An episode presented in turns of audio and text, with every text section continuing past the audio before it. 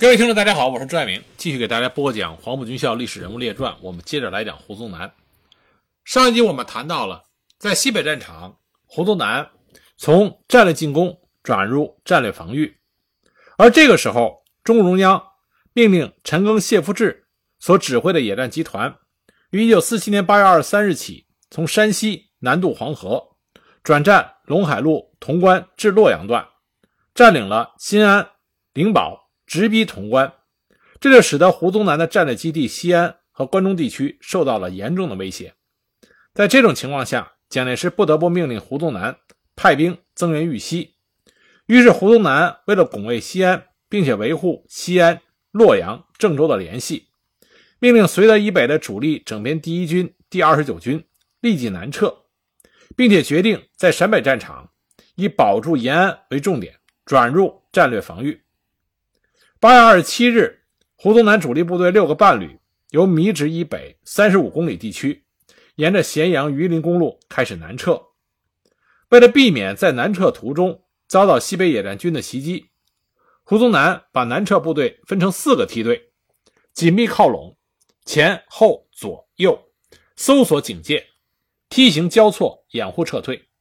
规定日行十公里至十五公里，集团宿营。如果某一个梯队遭到袭击，该梯队立即紧缩一团固守待援。那么，为了继续拖住胡宗南部的主力，不使其南下，有力的配合陈谢野战集团的作战，中央军委命令彭德怀尽力的阻击胡宗南部。但是，西北野战军这个时候也有很大的困难，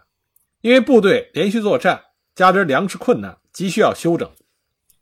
但是，为了整个大的战略格局，彭德怀还是发布了追击南撤胡宗南部队的命令。一九四七年九月九日，西北野战军二纵在延川西北之曲寺教伏击了国军整编第七十六师和整编第一师第幺六七旅一部，击毁汽车二十多辆，坦克五辆，迟滞了胡宗南部的行动。但是当时西北野战军部队严重缺粮，伤亡很大，减员很多。再加上天下暴雨，人员疲劳，面对部队存在的极端困难，王震动员部队说：“我们困难，敌人更困难。他们怕我们打，不敢住村庄，没有饭吃，空投的大饼都是发霉的。我们要和他们比意志，比忍受困难的能力，坚决地拖住他们，让他们增加伤亡，增加疲劳，加速他们的失败。”但是，尽管西北野战军屡次想抓住战机，给予胡宗南南撤部队以重创，但是胡宗南南撤部队按照胡宗南的部署，采取的这种密集性队形，就像一个刺猬一样，让西北野战军很难下口。九月十四日，国军两个军部指挥五个旅，沿着关庄大象寺一线，南北高地齐头并进。西北野战军各部由北向南向国军发起了攻击，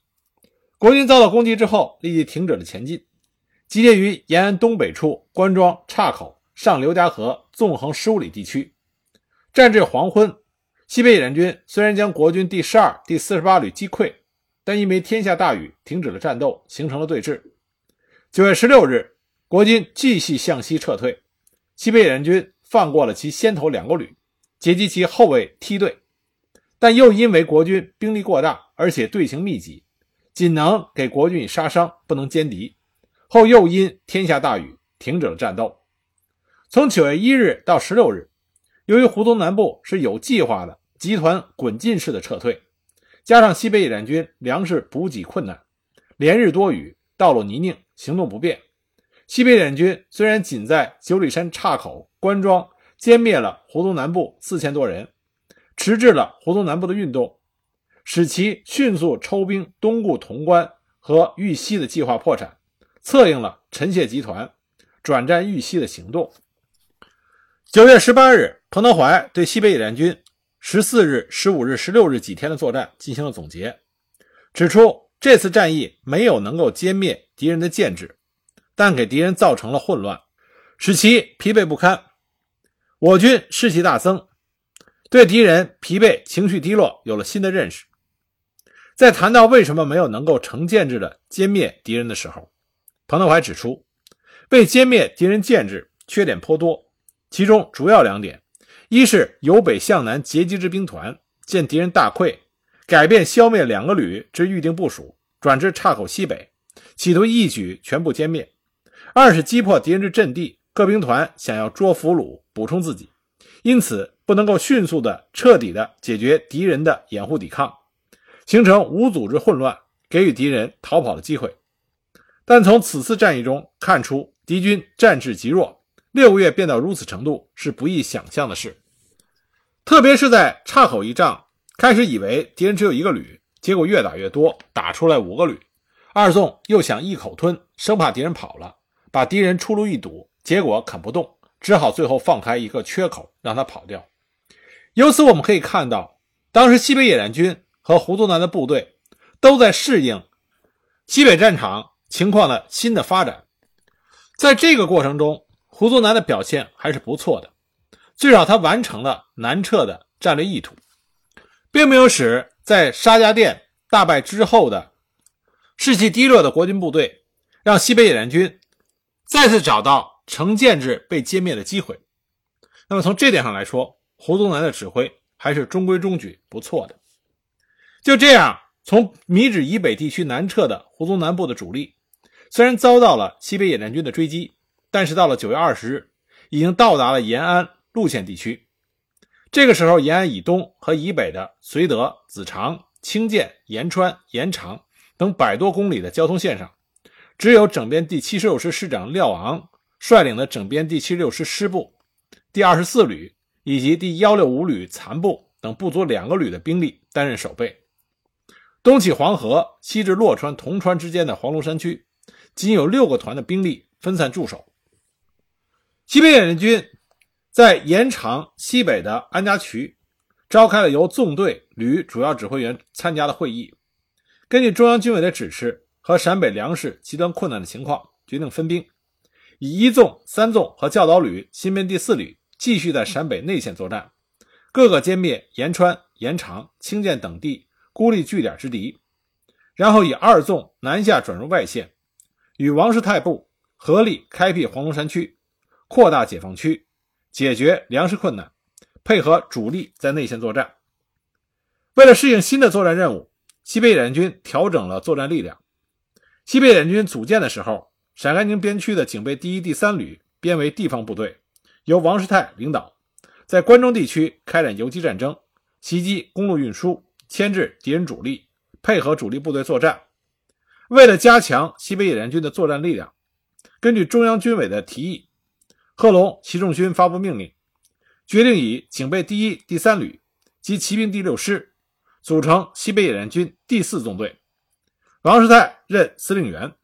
张仲良任政治委员。紧接着，彭德怀又将教导旅和新编第四旅合并，组成西北野战军第六纵队。第六纵队由罗延发。任司令员，许立清任政治委员。紧接着，为了加强西北野战军指挥力量，中央军委批准了彭德怀的提议，任命一纵司令员张宗逊为西北野战军副司令员，一纵副司令员贺炳炎任第一纵队司令员。九月下旬，王震率领二纵，王世泰率领四纵，分别由大小崂山。徐峪东南之土桥地区出发，向黄龙山区进军，准备开辟黄龙山区。黄龙山在洛川、黄龙、白水三县的交接处，是黄河、洛河的界山，海拔一千一百九十六米，位于洛山县的东南。黄龙山区包括了洛川、宜川以南、白水、澄城、河阳以北、咸鱼公路铜川至延安段以东、黄河以西广大的山区，它是陕北的屏障。东有黄河天险、禹门口，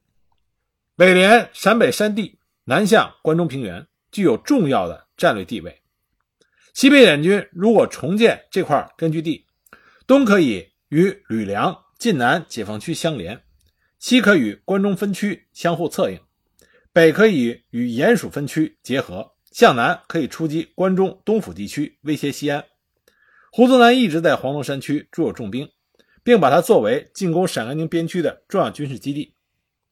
二纵和四纵进入到黄龙山区之后，取得了一系列小的胜利。那么紧接着，他们就面对着一个大的挑战和争论。王震和王世泰在给西北野战军指挥部发的电报中提到，他们想打宜川。那彭德怀、张宗逊在回电中就询问他们到底有没有把握，因为在战斗开始后的五到六天，刘戡的援兵一定可能到。如果可靠的把握，当然是攻取宜川为好；但是如果没有把握，可以适当分散在河阳、澄城以北的广大地区做群众工作。当时二纵的副政治委员王文茂是赞成第二种选择，他认为进攻宜川的把握。尚属未知之数，而宜川的敌情尚未查清。宜川东继黄河，距黄河西岸仅二十余公里，北与陕甘宁边区接壤，是国军长期封锁陕甘宁边区的重要堡垒。城内守敌为新编第九旅的二十七团、第六十一旅的幺八二团、第九十师野战营一个连，以及延长、宜川、固林等县的地方武装，共三千多人。由中将徐用修统一指挥，守敌经过多年的经营，城内外坚固的大小堡垒不计其数，铁丝网、交通壕密如蛛网。城西南的七郎山是国军的主要阵地，与城北的老虎山、虎头山、东南的凤翅山形成鼎足之势。当时国军号称这里是模范的城防。面对这样一座坚城，到底打不打？当时的指挥员之间是有争议的。有人考虑到部队已经相当疲劳，伤亡大，减员多，有的连队只有二三十个人，最多的不超过四五十个人，因此不同意打。但是王震坚决主张打。他说，多年以来，敌人一直用重兵把守宜川，开始工事修的就多，以后每当换防新来一个部队，就将工事加固扩大一遍，这样轮番扩大，轮番加固，把宜川城从里到外。搞得工事密密麻麻、层层叠叠，大小碉堡难以计数。至于那些外壕、铁丝网、峭壁，更是用心良苦，不断修整。还有雷区，至今到底埋了多少地雷，恐怕他们自己也说不清楚。敌人自以为枪弹充足、工事坚固、地势险要，我军会望而生畏，不敢来攻。但是敌人有敌人的打算，我们不但不怕，恰恰相反，正好可以利用敌人的这种心理，给予狠狠的打击。针对宜川守地部署和地形条件，王震和王世泰进行了作战部署：以独立第四旅攻击城西南的七郎山主阵地，以三五九旅攻城北的老虎山、虎头山，警卫第一、第三旅攻城东南的凤翅山。十月十九日，四纵主力包围了宜川城。王安茂在这一天的日记中写道：“王震司令始终没有改变攻打宜川的计划，但我一直到今天认为攻打宜川的把握不够。”守城敌人有三千多，而且并不是那样没有战斗力。有三个山头，攻势比较坚固。敌人刘戡所率领的七个半旅已到延安附近，还有增援的可能。我们部队人数不太充实，受不起伤亡。甚至当时担任主攻方向的独立第四旅，临战前对攻打宜川在思想上还是想不通。团以上干部会开完之后，旅长顿星云带领各团干部查看地形和敌情。回来还说，敌人攻势这么复杂，硬打宜川，这不是主观主义吗？旅政治委员杨秀山对于攻打宜川也是不赞成。为了这件事情，十月十九日黄昏，王震特意来到了独四旅的司令部。段星云和杨秀山向他汇报敌情，并且讲了他们的意见。杨秀山说：“这一仗不能打，我们部队减员很大，一个连队只有十几二十人，最多的连队不过四十多人，攻击力量不足。”敌人防御坚固，攻击费时。王震耐心地听取了段星云和姚庆山的意见，但是王震仍然坚持攻打宜川。他不同意杨秀山的看法，但也没有真正的说服他。为此，王震当天晚上就在独四旅旅部住了下来。他和杨秀山睡在一个炕上，反复做了杨秀山的工作，并且对于如何打好这一仗提出了具体的想法。最后，杨秀山还是被王震说服了。杨秀山被说服之后，顿星云也赞成了攻打宜川的意见。在经过充分的准备和思想动员之后，十月二十日晚开始攻打宜川城。三五九旅七幺七团迅速消灭了老虎山南北坡之敌，扫清了敌人对七郎山的侧射火力威胁。独立第四旅以一个连绕至七郎山敌阵地侧方的陡崖下，秘密筑好攀登道路，潜伏在敌前沿阵地之前。十月二十一日拂晓，二纵、四纵在炮火掩护下，向七郎山主阵地发起正面攻击。预先埋伏的部队迅速攀登上去，出其不意，一举突破了国军阵地。守军顿时混乱起来，正面攻击的部队趁机突入阵地，消灭了守敌。虎头山、凤池山的守敌一看见七郎山已被攻占，瞬间动摇。三五九旅和警备第一旅当即发起冲击，守军弃阵溃逃。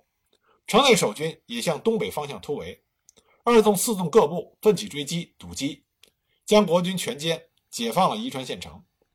这次战斗中，俘虏了国军中将指挥官徐永修。县长徐沛，新编第九旅二十七团上校团长彭友明，全歼了新编第九旅二十七团、六十一旅幺八二团欠三个营，共毙伤俘敌三千三百多人，缴获山野炮四门，各种弹药一百多吨。那么就在打下宜川县城的这一天，王安茂在日记里是这么写的：“我原想宜川打不下，今日中午将宜川打下了，心甚愉快。王司令始终没有改变。”攻打宜川的决心，这是很好很对的。从关于打宜川，从争论到大家统一意见，到最后打下宜川城，这充分体现了当时解放军充分发扬军事民主，但同时又勇于担当、齐心协力、共同的完成战斗目标的这种精神面貌。就在二纵、四纵在黄龙山区作战的同时，留在内线的西北野战军主力。也对守备延长、延川、清涧地区的胡宗南部展开攻击，使得内外线作战可以互相配合。在胡宗南的命令下，董钊、刘戡率部一直在南撤。九月二十日撤至延安地区时，作为延安外围据点的绥德、子长、清涧至延长的一百多公里交通线上，只有廖昂的整编第七十六师师部、第二十四旅以及幺六五旅残部等不足两个旅的兵力守备。西北野战军主力在延安、延长、延川之间的文安驿、金沙镇地区休整了十天，补充了兵员，整顿了纪律，针对各自的具体任务进行了战术训练，然后先后攻克了延川、延长两城，全歼了守敌两个营。那么下一个作战目标就是清涧城。清涧城位于延安绥德之间，九里山以南，四面环山，是延渝公路的必经之地。北上绥德榆林，南下延安西安的交通要冲。这里的制高点是城西的笔架的山，城墙一半建在沟底，一半建在东山的山腰上，地势险要。守军在城周围筑有大小碉堡五十二个，以胶东壕相连，并且设有大量的障碍物，面积达八十平方公里，并以城东北的制高点为核心阵地，构筑了坚固工事和炮兵阵地。企图凭险固守，防守清涧城的是胡宗南部整编第七十六师，师长是廖昂。廖昂这个人还是有一定水平的，他早在七月中旬就曾经说过：“清涧、瓦窑堡两地虽然重要，但是守备兵力均不多，只有防御兵力而没有机动兵力。一旦解放军进攻，只能招架，难以还手。而且两地相距六十里，平时小部队不能自由往来。”仅靠无线电互相联络，战时更难互相应援。同时，两地距延安均远，对延安既不能起到外围支撑的作用，如果发生战斗，由延安派队增援也是不容易的。与其如此，不如撤出清涧、瓦窑堡两地，巩固延安近郊外围据点。他把他的意见发电报告诉了胡宗南，但是胡宗南没有理睬。彭德怀在十月三日在延川县。召开了西北野战军前委会议，研究攻打清涧的部署。第二天，他下达了攻打清涧城的命令。他指出：“我必须坚决地夺取清涧城，收复清涧是收复瓦窑堡和绥德，巩固后方，夺取榆林，向关中进军的关键。所以，必须坚决地夺取清涧城。”十月四日，西北野战军第一、第三纵队完成了对清涧城的包围。根据清涧是座石头城，守军纵深配备，并有相当强的攻势。彭德怀要求部队必须准备数日的连续战斗，不怕疲劳，发扬高度勇敢、坚决、顽强的战术精神，在战术上攻击每一个据点，事先要有充分的准备，不要草率从事，不放过每一个战机，隐蔽运动，突然攻击与短促火力相结合，集中优势兵力，火力突破一点，割裂敌人的阵地，各个包围歼灭。各部队必须协同动作，先打弱敌，后打强敌，争取在敌人援兵到达之前歼灭守敌。十月六日黄昏，攻击青涧城的作战开始。战至十月七日，一纵、三纵已经攻克了清涧城外围据点十余处。西北野战军主力攻击清涧城，廖昂极为恐慌，一天之内发了数封电报向胡宗南求援。胡宗南这个时候对陕北战场的整个情况尚没有清楚的认识。他接到求救电报之后，一时还不相信西北野战军的主力。正在主攻清涧，因为二纵和四纵在外线的作战已经把胡宗南的注意力吸引在了延安方向上。胡宗南根本就没有想到西北野战军居然会分兵内外线同时作战，所以他在给廖昂的电报中说：“据侦查，青涧外围仅有敌人一旅之众，并非主力，着再详查据报。”廖昂又向胡宗南提出将守备绥德的幺六五旅。及守备瓦窑堡的七十二团调至青涧加强防御，胡宗南仍然没有同意。他复电给廖昂说：“围城打援是共军惯用之策，如幺六五旅及七十二团脱离既设阵地驰援青涧，这两部兵力不多，又各自分离，唯恐青涧之围未解，反使该两部陷于不利。所以他仍然命令廖昂根据态势固守青涧。”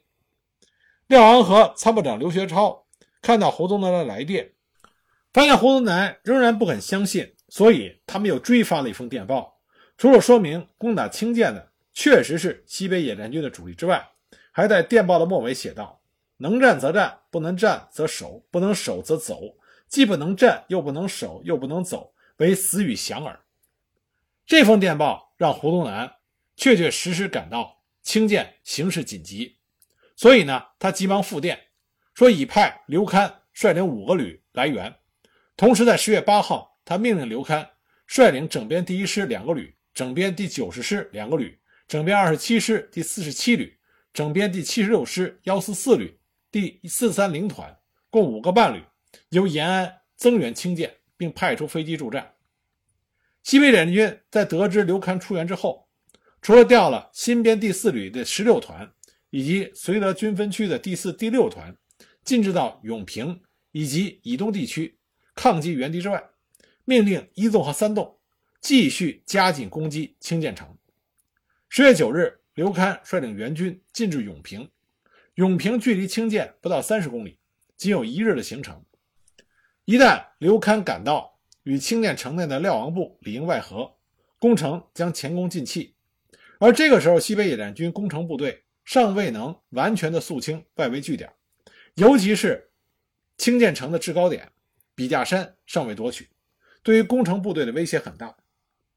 笔架山周围有数丈深的陡崖和峭壁，加上国军多次进行人工切割，攀登极为困难。担任主攻笔架山的一纵三五八旅和独立第一旅第二团，由于受地形的限制，火炮难以直接射击。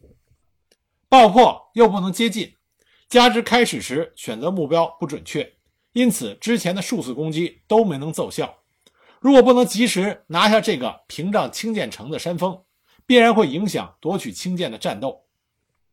彭德怀当时打电话给一纵的副司令员贺炳炎，他说：“你要赶快给我拿下笔架山。”贺炳炎感到攻击部队的伤亡太大，有困难，两个人在电话中顶了起来。放下电话之后，彭德怀立即率领副参谋长王正柱和几个参谋和警卫，直奔三五八旅的指挥所，同旅长黄新亭、政治委员余秋里到攻打笔架山的前沿阵地观察地形和看国军的火力分布点。彭德怀站在一个横向的堑壕里观察，这里经常受到国军火力的袭击，机枪都可以打到。后来，黄新亭和余秋里。看见彭德怀站立的时间过长，要出危险，马上把他硬架了下来。结果刚一离开，一梭子子弹就打在了彭德怀刚才站的位置上。经过仔细的观察和研究之后，十月十日拂晓后，彭德怀调整了攻击笔架山的作战部署，攻击部队集中组织了攻击火力。随着国军阵地被攻占，火炮向前推，在准确火力支援下，以对壕沟作业发起了强攻。三五八旅七幺六团先攻克了靠南的四个小碉堡，接着独立第一旅第二团攻克了靠北的大碉堡。上午十时许，一举夺取了笔架山，控制了清涧城的制高点。拿下笔架山之后，彭德怀下令一鼓作气拿下清涧城。笔架山失守，廖昂更为慌张。这个时候，清涧城内的粮食和弹药都已困难。胡宗南命令西安派飞机往清涧城内空投了二十个降落伞，上面装着廖昂急需的粮食和弹药。但因为国军这个时候防御地区已经极为狭窄，廖昂只收到八个。这个时候呢，廖昂收到了西北野战军一纵司令员，也就是当时西北野战军副司令员张东逊，劝他放下武器投降的一封信。当时二十四旅旅长张欣看到这封信之后，力劝廖昂接受，但是廖昂没有同意。当天下午，廖昂通过报话机与延安进行联络，询问援军的情况，得到的答复是援军先头部队已经接近清涧西南高地。不多时，西南方向果然有联络的号音传来，廖昂高兴万分，派人前去联络接应，结果派出的人遭到西北野战军的强烈射击。负伤而回，廖昂急盼的援军只闻其声不见其人。刘戡率领的增援部队正是继续在向清涧前进，但是，一路之上不断的遭到西北野战军教导旅主力和新编第四旅的抗击，使得援军一度止步不前。根据刘戡援军的前进速度，彭德怀命令西北野战军工程部队加紧做好准备，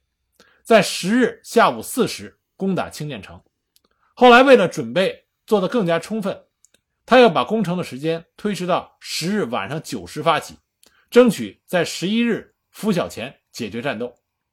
他跟部队动员说：“绝不能功亏一篑，要在敌人援军到达前攻下清涧，活捉廖昂。”十月十日晚，西北野军对清涧城发起猛攻，一纵消灭了本门外的地堡，攻占了制高点。并且利用爆破作业越过了外壕，进入攻击位置。接着，三纵独立第二旅第五团在火力掩护下，以连续爆破手段炸开了城东门，一个营又两个连的兵力攻入了城内，遭到城内守敌的猛烈的反冲击。突入城内的部队因为团指挥所没有能够及时跟进，加之攻城部队缺乏密切协同，进展受阻，但坚守住了以德阵地，直到第二梯队投入战斗。才打退了国军的反冲击，乘胜向纵深发展。十月十一日拂晓，一纵独立第一旅和三纵独立第五旅第十五团密切配合，爆破清涧城北门成功，冲入城内，与守军展开了激烈巷战。到了早上六时，守军在笔架山火力的辐射下，经过南北夹击，终被全歼。而这个时候，刘戡所率的援军。在西北野战军阻援部队的顽强抗击下，还在二十公里之外。对于整编第七十六师被歼灭，只能是束手无策。清涧一战，西北野战军歼敌整编七十六师师部、第二十四旅旅部、第七十团欠两个营、第七十二团两个营、第十二旅、第三十五团第二营，共八千余人，俘虏中将师长廖昂、少将旅长张欣等人以下六千六百多人。在被俘之后，廖昂见到了彭德怀，他埋怨说胡宗南的指挥不当。他说：“清涧工事虽然多而坚固，但胡宗南拿我一个整编师部和一个旅部来守据点，这简直是开玩笑。”啊，究其根本原因，还是胡宗南对于西北战场的情况没有做到充分的了解和认识，以至于没有想到西北野战军在内外线同时作战。从这个回合来看。西北联军彭德怀棋高一招，但是胜利总是来之不易的。就在清涧作战取得大胜之后，西北联军又遭到了一次重要的挫折，这就是二打榆林失利。那么下一集呢，我再给大家具体介绍。